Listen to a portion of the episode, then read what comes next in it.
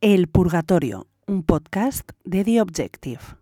Hay un lado femenino de entender la política que dicen, dicen, no, hay un lado femenino de entender la política. Hay un lado femenino de entender la, política, de entender la política. la- Bueno, cómo yo, hacer política. yo creo que hay un lado femenino de todo, ¿no? Y hay otro lado masculino. Y probablemente hay lados fluidos también. Ujú. Por ejemplo, Pero en todo en la vida, Sí. en la política, la familia, Se- la educación, pero se el parece- trabajo. ¿Se parecen en algo eh, Yolanda Díaz y Cuca Gamarra a la hora de hacer política?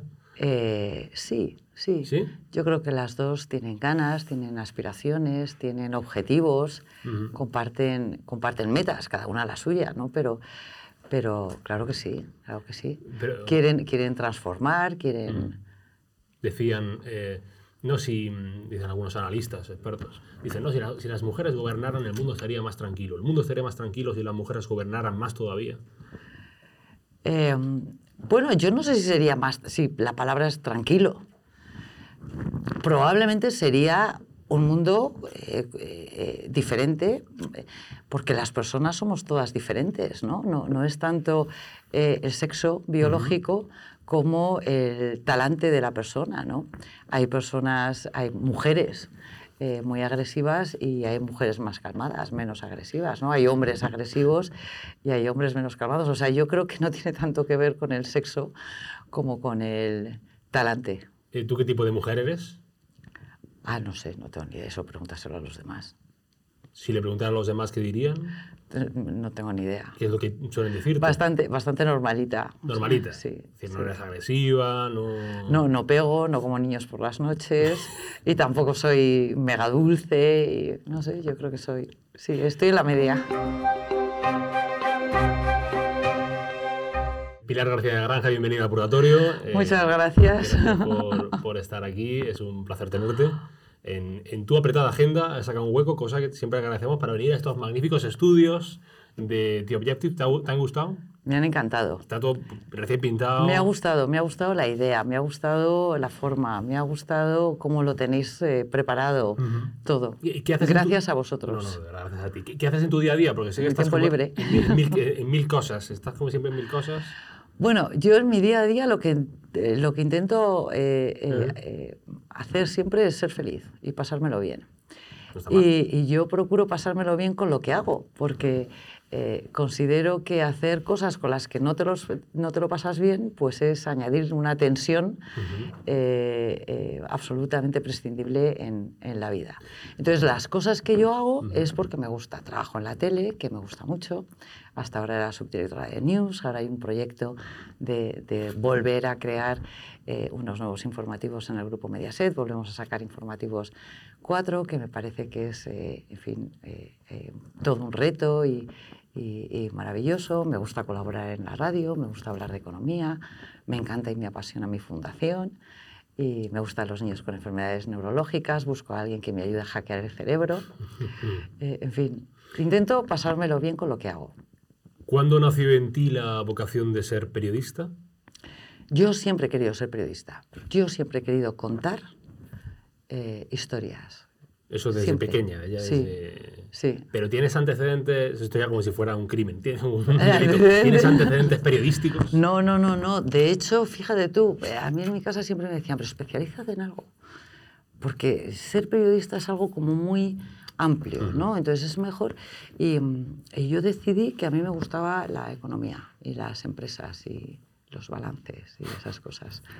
Ahora, ahora hablamos de, Y luego dentro de eso me gustaba muchísimo el sector energético, las chispas. ahora hablamos de, de energía. Em, ¿Por qué caemos tan mal los periodistas? ¿No tienes esa, esa sensación de que caemos mal en general a la sociedad? De que la sociedad muchas veces dice, ay, los periodistas. ¿Tú que crees? Antes, an- sí, yo creo que sí. Yo, yo creo que estamos desprestigiados. Creo Eh, que caemos peor. O sea, yo creo que las personas cuya eh, vocación es contar historias, contar lo que pasa, eh, no solo caen bien, sino que además son premiadas por la sociedad. Igual hay otro tipo de periodistas eh, que, que tienden a ser ellos mismos las noticias y, y eso yo creo que al final es un poco de problema. ¿no? Pero cuando tú comunicas, cuando tú cuentas cosas, cuando tú enseñas la realidad, cuando eh, a la gente lo agradece. ¿no? ¿Qué, qué sería del mundo sin, sin un cuarto poder? hay, hay terroristas informativos, esto que se dice, no, este, este hombre o esta mujer es un terrorista informativo. ¿Tú eso crees que existe en el periodismo español? No, Eh, yo, creo que, yo creo que en el periodismo español y no solo hay activistas, que es muy distinto. Eh, a mí la palabra terrorismo me da mucho respeto, ¿no? Hay activistas. Y yo creo que convertirse en activista, al final lo que te hace es perder, eh, em, perder ese punto de, por lo menos de, de sospecha sobre, sobre las cosas. ¿no? Eh, el periodista lo que tiene que intentar es contar versiones, todos tenemos opinión y todos damos nuestra opinión. Eh, damos nuestra opinión cuando decidimos qué titular poner, damos nuestra opinión cuando decidimos qué fotografía sacar o qué frame en, en una imagen eh, dar en un vídeo. ¿no? O sea, todos tenemos un posicionamiento ideológico. Eh, ser activista es ir un paso más allá, ¿no? es todo lo que no sea como yo lo veo o como yo lo percibo eh, está mal. Y o estás conmigo o estás contra mí. Y a mí eso sí que me parece que es un peligro para, ¿Notas más activistas ahora que antes, que hace años? Yo creo que en la sociedad se ha producido en, en- eh, en el mundo occidental en los últimos años una polarización, probablemente porque eh, eh, partidos políticos, instituciones, eh, sociedad civil en algunos sitios no tan fuerte como debería, pero en otros países con una sociedad, con una sociedad civil muy fuerte como en Estados Unidos, eh, se ha producido una polarización muy importante. ¿no? Y, y cuando todo se polariza, todo se polariza. Se polariza la política, se polariza la vida social, se polariza el periodismo, se, se polariza todo, sí. Eh, hace poco hablamos antes de, hablabas antes de que la palabra terrorismo, terrorismo terrorista ya te da mucha, mucha cosa. Eh, hace- No, no, me da mucho respeto. Sobre todo respeto. Yo Eh, creo que hay que utilizar las palabras adecuadas a la descripción de cada cosa. Hace no demasiado se ha formado un poco de polémica por la entrevista, un poco de polémica, bastante polémica, en este país eh, por el documental que, que Jordi Évole, le, la entrevista o documental de a Josu Urrutico Echea, a, a Josu Ternera, uno de los eh, sanguinarios eh, de ETA. Em, digo, ¿tú tendrías algún reparo en entrevistar a, a, Josu, a Josu Ternera? Ninguno. Tú lo entrevistarías, ¿no? Sí. Ha habido periodistas que dicen, no, yo no lo entrevistaría, yo ni me sentaría con él. Perfectamente respetable. Yo sí, yo creo que todo el mundo tiene algo que contar. Otra cosa es lo que tú después te, te preguntes, eh, converses. Eh, ese es un problema de, de, de quien eh, lleva en este caso el, el guion, ¿no? la entrevista. Y cuando tú te enfrentas con, con un asesino, pues eh, yo entiendo que hay que preguntar por, por los asesinados. ¿no? Eh, pero por supuesto que la entrevistaría, sí. Sí, no, claro, que lo, lo, lo- difícil o lo poco o muy cuestionable sería que llegara a Josu Ternera y preguntarle cuál, cuál es su película favorita. Bueno, no sé, eh, igual.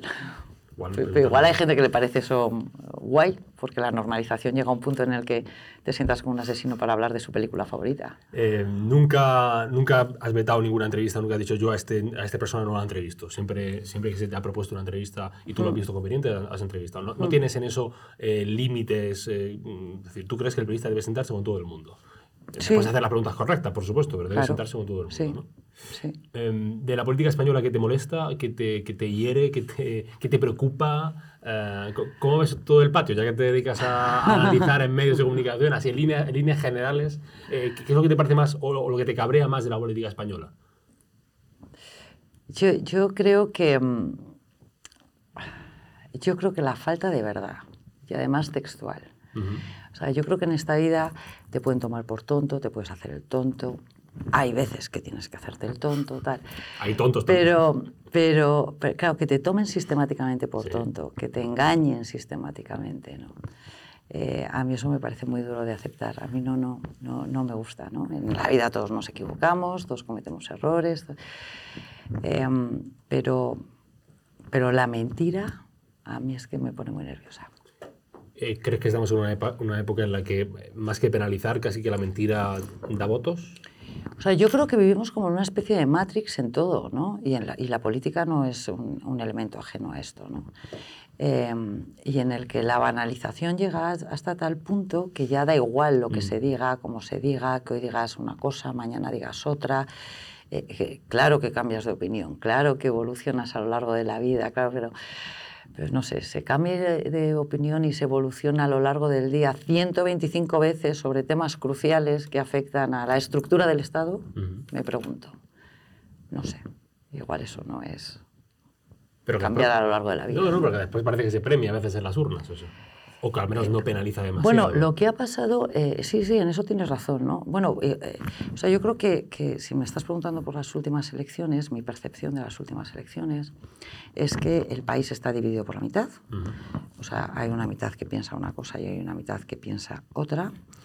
Eh, eh, que cada vez votamos más en base a lo que nos interesa más cerca, en vez de pensar en el conjunto de, de la sociedad. Em, que la política económica se utiliza para crear nichos Ujú.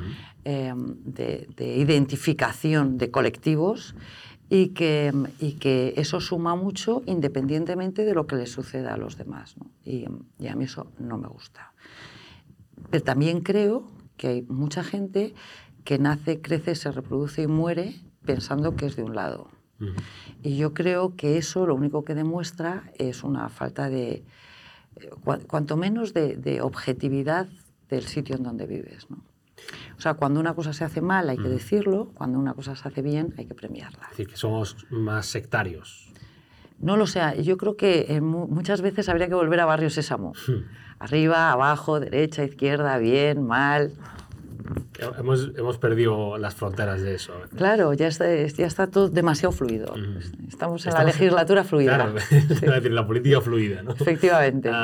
Conoces muy bien Estados Unidos, has vivido, bueno, conoces muy bien Estados Unidos, especialmente Nueva York, em, pero conoces bien el país, conoces bien la política de- y conoces bien la mentalidad de los estadounidenses. ¿Hay, ¿Hay mucha diferencia en la mentalidad española a la estadounidense? Sí. ¿En, en qué?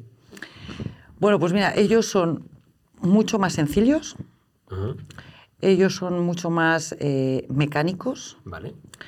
Eh, eh, eso nosotros lo interpretamos como que son naif o como que son... Superficiales. sí, que no les interesa lo que esté fuera de, de Estados Unidos, ¿no? Pero eh, en algunos casos es verdad, en otros no. Pero son 340 millones de personas, o sea, es como si estamos hablando de toda la Unión Europea, ¿no?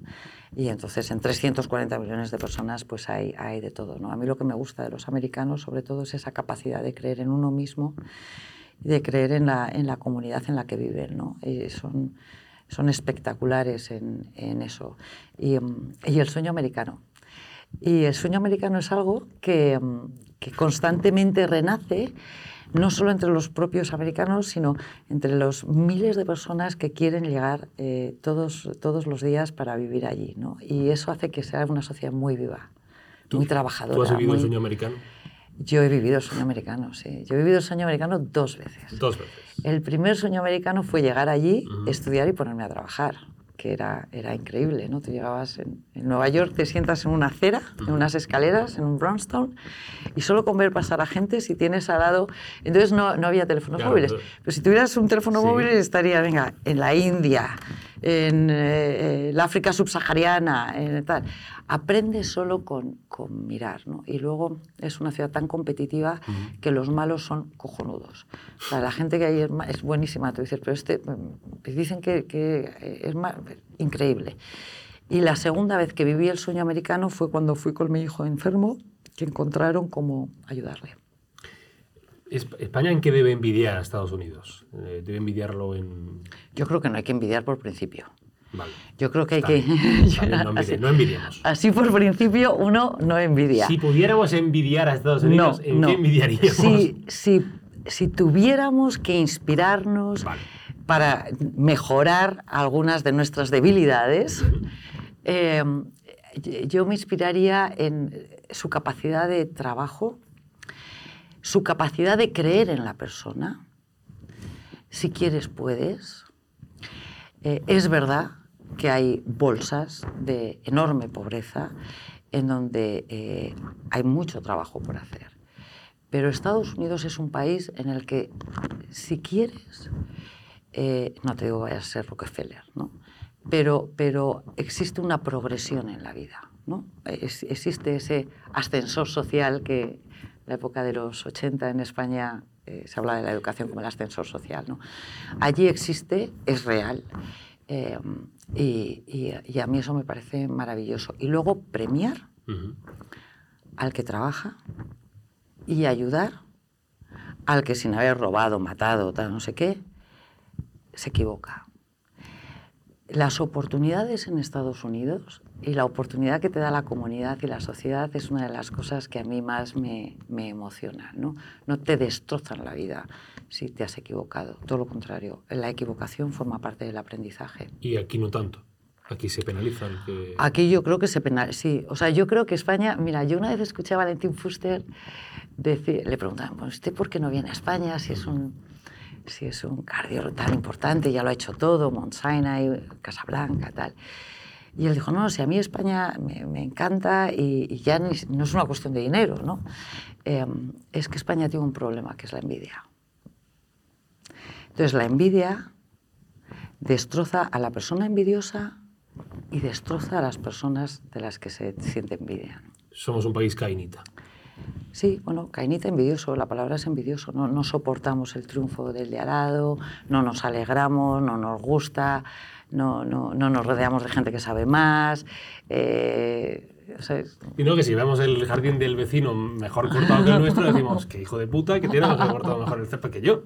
Eh, somos un poco, es verdad que yo, no, claro, bueno, he vivido en otros países, no sé si en Estados Unidos era así, supongo que a lo mejor es menos. A lo mejor hay una, como tú dices, una cosa más competitiva o más de, bueno, pues vamos a intentar superarlo, pero de buena forma. Aquí- Claro. Aquí quizás somos eso, ¿no? Quizá pecamos mucho de la envidia. sí, Eh, bien visto. sí. Se utiliza mucho en la política española, ya lo habrás visto, eh, trumpismo. Esto de, no, pues Sánchez es trumpista, no, Feijó es, es trumpista, porque miente, porque tal. Claro, eh, te voy a hacer dos preguntas por el precio de una. Primero, primero ¿qué, qué crees que es el trampismo? Y segundo, ¿hay trampismo en la política española? Eh, vamos a ver, lo primero que es el trampismo es eh, un producto de las políticas durante la segunda legislatura de Barack Obama. Eh, durante la segunda legislatura de Barack Obama se produjo en Estados Unidos una quiebra de, la sociedad muy fuerte eh, en diferentes estrados, ¿no? en materia de política exterior, en materia de inmigración, en materia de política social. Eh, nosotros tendemos a ver Estados Unidos como demócrata bueno, republicano malo. ¿no? Eh, eh, pero claro, nosotros no votamos en Estados Unidos, ni vivimos allí, Sí. ni pagamos ahí impuestos, ni todas esas cosas, ni trabajamos allí, ni tenemos que llevar a nuestros niños a los hospitales. y- Entonces ahí hubo una quiebra muy, muy, muy polarizante y entonces lo primero que es Trump es, un, eh, es resultado de las políticas de la segunda legislatura de, de Obama, particularmente los últimos dos años, con la implantación de, del Obamacare, que era el sistema público de, de salud, sin pactarlo con, con los republicanos. Vaya por delante que yo creo que debería de existir en Estados Unidos un sistema sanitario mucho más parecido al europeo que, que al que tienen allí. ¿no? Pero allí tienden a pactar las cosas y eso no se pactó. Y eso eh, abrió una brecha. Y luego abrió una brecha con, con eh, una parte muy importante en Estados Unidos que son los inmigrantes, fundamentalmente los inmigrantes latinos. ¿No? Entonces tenía bronca con los venezolanos que estaban llegando por miles por, por la cuestión de, de Venezuela, bronca con Colombia por el, por el plan de paz de Colombia, que es el único país del mundo en donde haces un referéndum diciendo plan de paz sí, plan de paz no y sale plan de paz no. Entonces alguien se lo tiene que hacer mirar, ¿no? Cuando, Eh, eh, sobre con México muchos problemas de política. Entonces, Trump es una reacción dentro de un partido republicano con pocas ideas en ese momento y es una reacción a, todo esto. Y gana las primarias contra todo pronóstico. Y, em, y lo que hace Trump es fijarse en el americano de clase media eh, que vive en los suburbios de las grandes ciudades, en donde el efecto de la globalización, es decir, vamos a compartir nuestro conocimiento, vamos a llevar algunas fábricas a otros países en donde es más barato para ayudar a desarrollar, me estoy refiriendo, por ejemplo, al sector de la automoción en Detroit, o, al sector de la fabricación textil que se fue al norte de México, bueno, un montón de sectores. ¿no? Eso hace que miles, millones de familias de clase media en cuatro años pasen de clase media a clase media baja sin solución de continuidad. Eh, y, dar respuesta a esa gente eh, no lo pudo hacer Obama y, Trump lo que hizo fue utilizar el populismo eh, verbal y, hacer el llamamiento a lo peor del estómago para que la gente se rebelara contra eso. Pero, pero había una base real, hay una base real. hay una serie de políticas que probablemente sean fantásticas para el bien común dentro de 40 o 50 años, que tienen un coste social muy grande y que este coste social no se está abordando desde mi modestísimo punto de vista ni con la prudencia ni con el consenso necesario. Y entonces, ¿tiene sentido la etiqueta de trampismo cuando se dice, no, pues este es un trampista, pues esto no, ¿es la política patria? No, aquí, aquí se interpreta, eh, eh, o sea, ¿qué es, ¿qué es trampismo? ¿Inmigrantes no? No. O sea, eh, no lo sé, el, presidente, el, presidente de Estados Unidos que más migrantes ha deportado en la historia después de Biden fue Barack Obama. Por ejemplo, te, te reformulo la pregunta. ¿Tiene sentido que, digan que Vox es trampista, por ejemplo? No, yo creo que Vox en sus inicios, o sea, yo creo que ahora está modulando un poco su, mensaje. En, eh, el principio, eh, Vox como partido político eh, hizo como su, su decálogo básicamente basado en migración, migración controlada y, y segura, eh, en, las políticas, la negación de las políticas de igualdad, que a mi juicio es un error eh, garrafal, em, y probablemente en la negación de la estructura eh, territorial de España que nos hemos dado durante 40 años y que ha funcionado muy bien, ¿no? Con las, poniendo entre el juicio las comunidades autónomas, los poderes regionales y tal.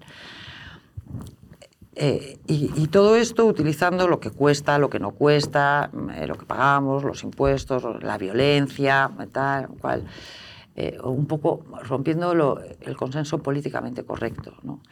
¿Eso lo hizo Trump? Sí, eso lo hizo Trump. Pero es que en el otro lado lo hacen los partidos de la izquierda. ¿no?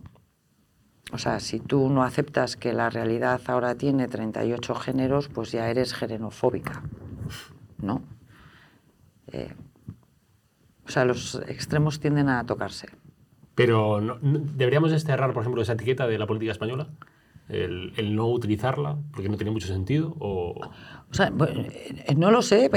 A, mí me gustaría tener a, a políticos que dijéramos, este se parece más a Churchill, ¿no? Bien. más que a Trump, más que a Trump.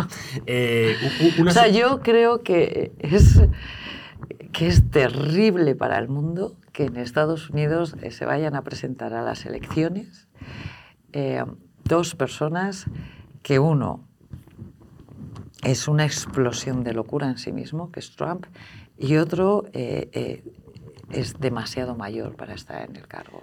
Una sobre la amnistía. Eh, una, porque seguro que pues, sí, podremos hablar 25, habría 25.000 preguntas sobre la amnistía, pero una. Eh, ¿Tú crees que la amnistía, que entiendo yo que damos, damos por hecho, entiendo yo que damos por hecho, eh, no sé si tú la das por hecho, pero creo que casi todo el mundo tiende a ver que casi, casi, pues eso, mm. si no está ya hablado, pues va a hablarse dentro de nada. Em, más que, más que mm, romper el PSOE o, tensar el PSOE, eh, ¿va a unir el PSOE en torno a la figura y a la idea de Pedro Sánchez de la amnistía? ¿Tú crees que...? No, o sea, no lo sé, yo no sé lo que va a pasar en el PSOE. Yo sí que tengo una opinión sobre la amnistía. Y a mí la amnistía me parece intolerable. Porque la amnistía implica que borras todos los delitos que efectivamente fueron cometidos por unos señores que fueron detenidos por unos funcionarios públicos del Estado que se llaman policías, que fueron juzgados por otros funcionarios públicos que son los jueces con fiscales que mm. acusaron y que además pusieron una sentencia. Entonces es una enmienda a la totalidad de el trabajo de instituciones que son pilares fundamentales de un Estado democrático si tú amnistías, o sea, yo creo que con el referéndum tengo otra posición. A mí no me gusta, pero yo, yo creo que tiene una defensa ideológica. ¿Tú eres un referéndum? eh, yo creo que tiene una defensa ideológica. O sea, yo, igual que creo que dos personas que no quieren estar juntas no tienen por qué estar juntas y al final eso termina fatal, eh, el referéndum tiene, un fondo que puede ser perfectamente defendible. A mí no me gustaría, eh, no me gustaría que, que, hubiera un referéndum. Si hay un referéndum, no me gustaría que ganara el nos vamos de, España, eh, tal. Pero bueno, creo que se puede argumentar. La amnistía no. La amnistía es decir que no que nunca se cometió un delito por el que un señor salió en el capó de un coche escondido por la noche, a qué, eh, em, donde señoras salían por los tejados en la inspección de Hacienda en, Cataluña, en donde se tomaron, se asaltaron por la fuerza el Prat, las, se cortaron las carreteras, tal. Eso sucedió, eso pasó. Eso en algunos casos ha sido juzgado, en otros casos no ha sido juzgado y a mí me parece que decidir que eso se borra, como si estuviéramos aquí en, eh, en esa película de Will Smith que te ponen así la cosa y ya... ¿Cómo era, esa? Eh, los hombres de negro. Sí, Black, Men, in Black. Eh, esto ha desaparecido y a otra cosa y además me pagas 450.000 millones de... Me parece una burrada. Em, sobre política económica, eh, como, eras, como eras periodista especializada en, eh, periodismo económico, en información económica, eh, ¿cuál es la reforma más acuciante que hace falta en España en el, ámbito económico? Sé que es una pregunta muy una reforma fiscal. oceánica, pero tú, tú defenderías que lo importante es una reforma fiscal. España es un país de salarios bajos y de impuestos altísimos. Lo firmamos ahora mismo, si quieres. ¿eh? No, eh, esto se, lo, entregamos a Pedro Sánchez para ver si da... España es un país de salarios bajos y de impuestos altísimos. Los que dicen economistas y a veces ciudadanos que dicen los impuestos son un robo, eh, ¿estás de acuerdo o, qué les dirías? No, no, vamos a ver. Los impuestos forman parte de un acuerdo social que tenemos los ciudadanos libres iguales con el Estado que nos hemos dado para financiar todos aquellos servicios en donde la sociedad civil no llega y que consideramos que son fundamentales para nuestra convivencia. ¿Qué es fundamental para nuestra convivencia? Colegios. ¿Qué es fundamental para nuestra convivencia? Jueces. ¿Qué es fundamental? Policías, médicos, enfermeros. O sea, todos aquellos servicios que son fundamentales para nuestra convivencia, que articulan nuestra convivencia como sociedad en un territorio, eso se tiene que financiar. Y se tiene que financiar con impuestos, por supuesto. Una cosa es eso y otra cosa es ser un país de salarios bajos e impuestos altos. A los que dicen que Madrid es una especie de, mm, paraíso fiscal, dicen Bueno, bueno, bueno. A mí me gusta la competencia en todo, incluido la competencia fiscal. Fíjate, yo ahora ya creo que no tiene solución, ¿no? porque esto ha llegado a un punto. Pero, pero hace seis o siete años yo era una defensora, eh, además muy convencida, de que eh, lo bueno para España y para que algunas comunidades autónomas no se quisieran separarnos, no sé, llegar a este punto era la competencia fiscal de verdad, ¿no?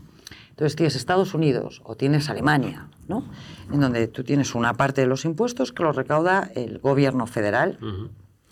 Y luego, dependiendo de dónde vivas, pues tienes más impuestos o menos impuestos. Por ejemplo, tú vives en Nueva York. Bien. Cascas un 20% de IVA cuando te compras una camisa. Te cruzas el río Hudson, que son 10 minutos, y llegas a Nueva Jersey, a New Jersey, y tienes cero impuesto de IVA. Si te compras ahí la camiseta, no pagas IVA. Voy a tener que irme a Nueva Jersey yo. ¿Ves? Harías eso, ¿no? Harías que. no, yo, creo, yo creo en la competencia fiscal. O sea, yo creo que las comunidades autónomas lo que deberían de tener es sus tramos. O sea, ¿cómo funciona ahora el sistema en España? Salvo el País Vasco y, y Navarra. O sea, es una arca común, ¿no? Tú recoges todos los impuestos, ¿vale? Menos un tramo muy pequeñito los pagas al Estado y el Estado los reparte entre las comunidades autónomas, los ayuntamientos, tal, y no sé qué. Yo lo que digo es, el impuesto central, un tramo más pequeño, 30% del impuesto sobre la renta, y el resto que lo recauden las comunidades autónomas. Porque así las comunidades autónomas saben cuánto ingresan, cuánto gastan. Entonces, ¿qué es lo que te pueden decir? Bueno, pero eso es insolidario. Por ejemplo. Eso, eso, es insolidario porque, claro, tú vives en Castilla y León, que es la región más extensa de España, con solo dos millones de habitantes. Y luego tienen Madrid, con 6 millones y pico de habitantes y muy pequeñito. Claro, las necesidades de los pueblos rurales de Castilla y León de tener médicos, pues no es lo mismo que en Madrid. Eso cuesta más. Bueno, pues desde el Estado, desde los impuestos del Estado feder- central, financiar ese déficit de financiación que tienen aquellas comunidades autónomas que, que por sus diferencias sociales eh, hacen que sean distintas, ¿no? o sea, que, que recaudes menos. Eh, ya para ir cerrando. Una sobre, que sé que hoy tienes prisa. Una sobre el Ministerio de, de Igualdad. Como mujer y como periodista, como ciudadana, ¿te sientes representada o te has sentido representada en algún momento por el Ministerio de Igualdad de Irene Montero? Por el Ministerio de Igualdad de Irene Montero. Sí. No. En ningún momento de la... ¿No crees que hayan hecho algo bien? Eh, vamos a ver, el Ministerio de Igualdad de Irene Montero, a mi juicio, se ha planteado sobre eh, la base de que yo soy buena porque soy mujer, tú eres malo porque eres hombre. Si a mí me preocupa que se diga que tú eres malo porque eh, eres hombre, eh, yo es que soy una mujer machista. Hay, hay buenas y malas mujeres, según entonces el Ministerio, entiendo. Claro, o sea, eh, eh, han dividido a todo el colectivo, ¿no? A todo el colectivo eh, feminista, a todo el co- al cole- las feministas tradicionales, las feministas no tradicionales, las feministas modernas, qué es ser una mujer, qué no es ser una mujer. O sea, yo creo que una cuestión es los derechos de igualdad salarial de las mujeres por los que hemos luchado siempre y a mí me parece que, que además del problema de salarios a igual puesto de trabajo, que todavía existe, cada vez menos afortunadamente, hay, por ejemplo, un problema de conciliación, de conciliación familiar y de, y de tal. Pero eso no significa que, que- que el hombre tenga que poner la lavadora a las 3 de la mañana para conciliar. ¿no? O sea, hay un problema de horarios en general en España, porque nos gustan unos horarios que, no, que, que- son...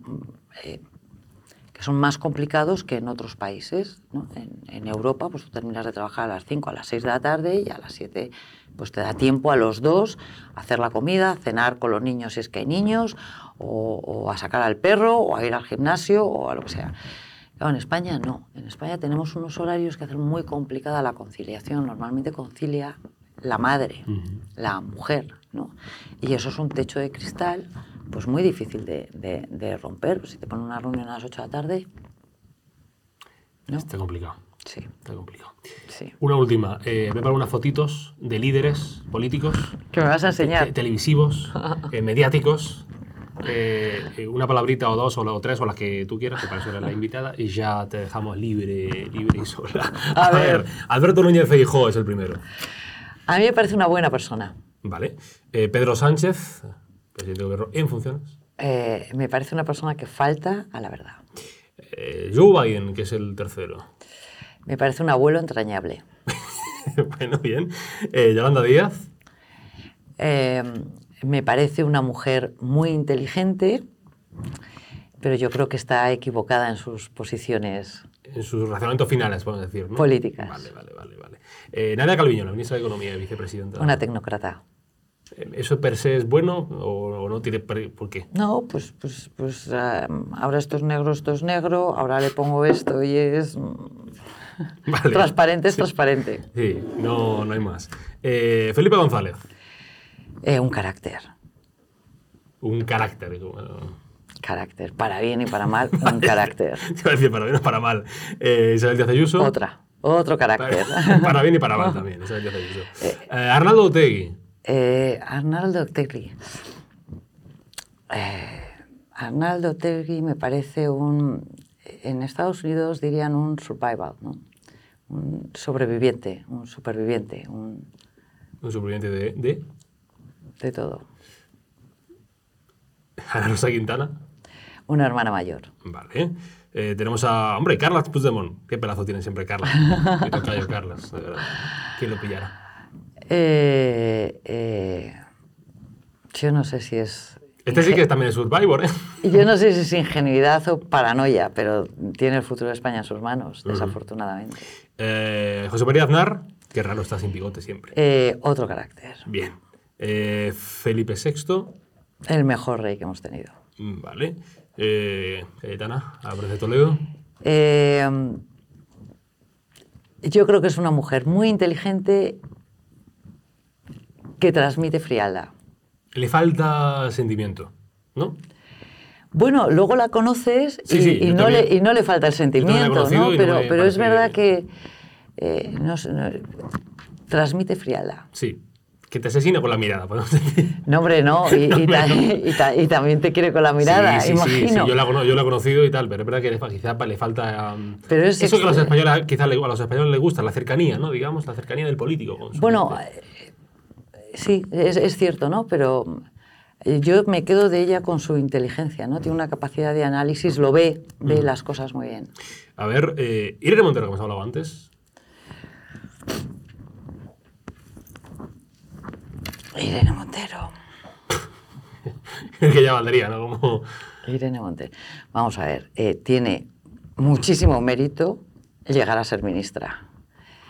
Eh, eh, a mí no me gusta eh, conseguir las cosas eh, eh, enfrentando. Y yo creo que el problema de Podemos es el enfrentamiento. Buenos, malos, altos, bajos, rubios, morenos, mujer, hombre, rico, pobre, eh, chalet, en Galapagar, casa en Vallecas. Carlos Herrera, líder de las mañanas en la El mito. Sí. Carlos, Carlos Herrera. Carlos Herrera es el mito. Vale. Bueno, para que mito Es el boss, es el boss. Sí, vale, mito viviente. Es el boss. No, mira, Eh, eh, Jorge Javier va a hacer así. Espera, antes ah, de Jorge Javier. vuelvo, vuelvo a Carlos, De- vuelvo a Carlos de Herrera. Carlos, eh, vamos a ver, eh, tres eran tres. Sí. Tres eran tres. Iñaki Gabilondo, Luis del Olmo, Carlos Herrera. Yo he tenido el enorme honor de trabajar con Luis del Olmo y con Carlos Herrera y de aprender de ellos. Eh, ya no quedan comunicadores y periodistas. Y, el último es Carlos Herrera. Ana Rosa Quintana, que decía, una hermana mayor, porque me puede la- el cariño. Eh, eh, es la última gran comunicadora de este país. Bueno, pero irán viniendo más. Bueno, pero yo creo que no con esos registros. O sea, lo, lo enorme de, de- de esto, de estos personajes ¿no? es eh, la capacidad que tienen de hacer bien cualquier registro. Mm. Tele, radio, em, eh, una noticia trágica, una noticia divertida, una Sí. entrevista de corazón. Sí, que dan envidia, que dan envidia. Eh, sí, es una maravilla. Otro comunicador, que Jorge Javier Vázquez, Jorge Javier Vázquez es amigo. ¿Es amigo tuyo? Sí. Ah, no sabía que eras amigo. Esto lo he puesto por de repente. No sabía que eras amiga de Javier. Y, y, um, y ojalá, ojalá tenga muchísimo éxito ahora con cuentos chinos. Y Jordi Évole, el, el penúltimo Jordi Évole. No le conozco. Sí, pero alguna opinión tendrás. Eh, bueno, yo creo que es un buen profesional. Vale, vale, vale. Y la última sí, sí que la conoces porque eres tú misma. O Ya te he dicho Pilar que- Naranja. que de- Esta es como la foto esta del país que se hace Sánchez consigo mismo. ¿ves? Habla- Háblate a ti misma. Eh, ¿Qué te Qué dirías a ti jovencísima estaba. Sí. Ni una Ah, tampoco- arruga, pero tampoco hay tanta diferencia. ni una ahora mismo, ahora arruga, mismo. Bueno, pero, ni, tampoco hay tanta diferencia. nada. Pues el Photoshop Pero de tampoco hay tampoco hay, hay- más, estás, más, estás más blanca, ahora estás más morena. Luego, luego vas por la calle y ¿Eres tú? pues, ese ya, pues sí, sí, está más gordita, está más delgada, está más... Te dicen eso por la calle, la gente, la gente es malvada. ¿eh? Eh, ¿Qué te dirías a ti misma? Que bien, ¿no? Que sigue para, la- sigue para adelante. No, sí, claro, yo nunca he parado. O sea, no me imagino. Yo creo que si a mí me hubieran diagnosticado de pequeña, hubieran dicho, Pilar es, es hiperactiva. Tiene, tiene, tiene hiperactividad, fijo. Pero no queda de otra. Tú sabes, es- tú sabes que en la vida las putadas vienen solas. Entonces, lo importante en la vida es ser feliz y pasártelo bien. Y ya está. Intentaremos. Intentaremos. Bueno, pero si lo piensas, Vale. o sea, ¿para qué vas a sufrir gratuitamente Bien. si las putadas vienen solas? ya está. Vale, pues me voy con eso de la entrevista. Efectivamente. Hay que ser feliz. Efectivamente. eh, Trabajar. Trabajar. Claro. Yo, si puedo, no trabajaré. Esa es mi intención. ¿Ves? Mal, mi, mal. mi intención es no trabajar. Mal, mal. Tu intención tiene que ser trabajar, tra- producir trabajar. y pagar mi pensión. Eso tiene que Eso ser. ya está más complicado. A ver si tengo yo también pensión. Eso, eso sí va a estar. Bueno, de momento tienes que pensar que hay que pagar las nuestras. que Sí, llegamos ya, unos pues ya años doy por hecho de que yo no- ya me hago un plan de pensiones privado porque si no, no llego. Mira, fue Solves el primero que dijo en el 96 que era absolutamente necesario tener un, un plan de pensiones privado para compensar eh, al, al, público. ¿no? Yo creo que lo de las pensiones es una decisión política. Siempre vamos a tener pensiones. Otra cosa es la cuantía. Pero claro, si vamos a una sociedad en la que ni gastas, ni consumes, ni comes carne, ni pescado, ni, ni vas en coche. Cuando yo iba a la universidad y pagábamos la gasolina entre cuatro, era pagar la gasolina entre cuatro porque no nos daba el dinero. Uh -huh. Ahora se llama co-sharing. Yo vivía con otras compañeras, compartíamos piso y pagábamos. Ahora se llama co-living. Sí. Tú verás. Sí que ahora somos, eh, ahora somos eh, mucho más cool. pobre, mucho más pobres, pero tenemos nombres bonitos para No, decirlo. somos igual de somos igual de pobres que cuando nosotros éramos jóvenes. Lo decís de forma más bonita, pero quieren que se perpetúe, tú sabrás. ¿A quién, a eso no quieren, algunos quieren que se perpetúe yo la creo, pobreza. Yo creo que sí. ¿Quiénes son? ¿Quiénes son? Mientras todos estemos en el co-sharing, en el co ¿Quiénes son esos para denunciarlo en desde, aquí, desde, co- desde esta tribuna? ¿Quiénes son los que...? No sé, no sé, a mí me da la sensación. Te da la sensación... Sueldos bajos, salarios altos, eso hay que dar la vuelta. Te da la sensación de que... Impuestos altos, decías. Te da, te da la sensación de que, de que hay... eh, No, yo lo que te he dicho es que tú lo que quieres hacer es trabajar Bien. para vivir mejor, para ganar más dinero, para progresar en la vida, para, para invitar a tu pareja a cenar y llevar a tus padres de vacaciones. Y ya está. Ojalá. Eh, Pilar, García de la Granja. Eh, quede con Dios y suerte, suerte en los proyectos y todo. No, no, suerte a vosotros. Bueno, nos- estamos aquí en el podcast eh, cúspide de la, de los periódicos digitales de España. Este es el eso, mejor podcast. muy bien. Repetimos dentro de un par de años. Sí, Vale. con amnistía o sin ella. Gracias, Pilar. Con amnistía. Adiós.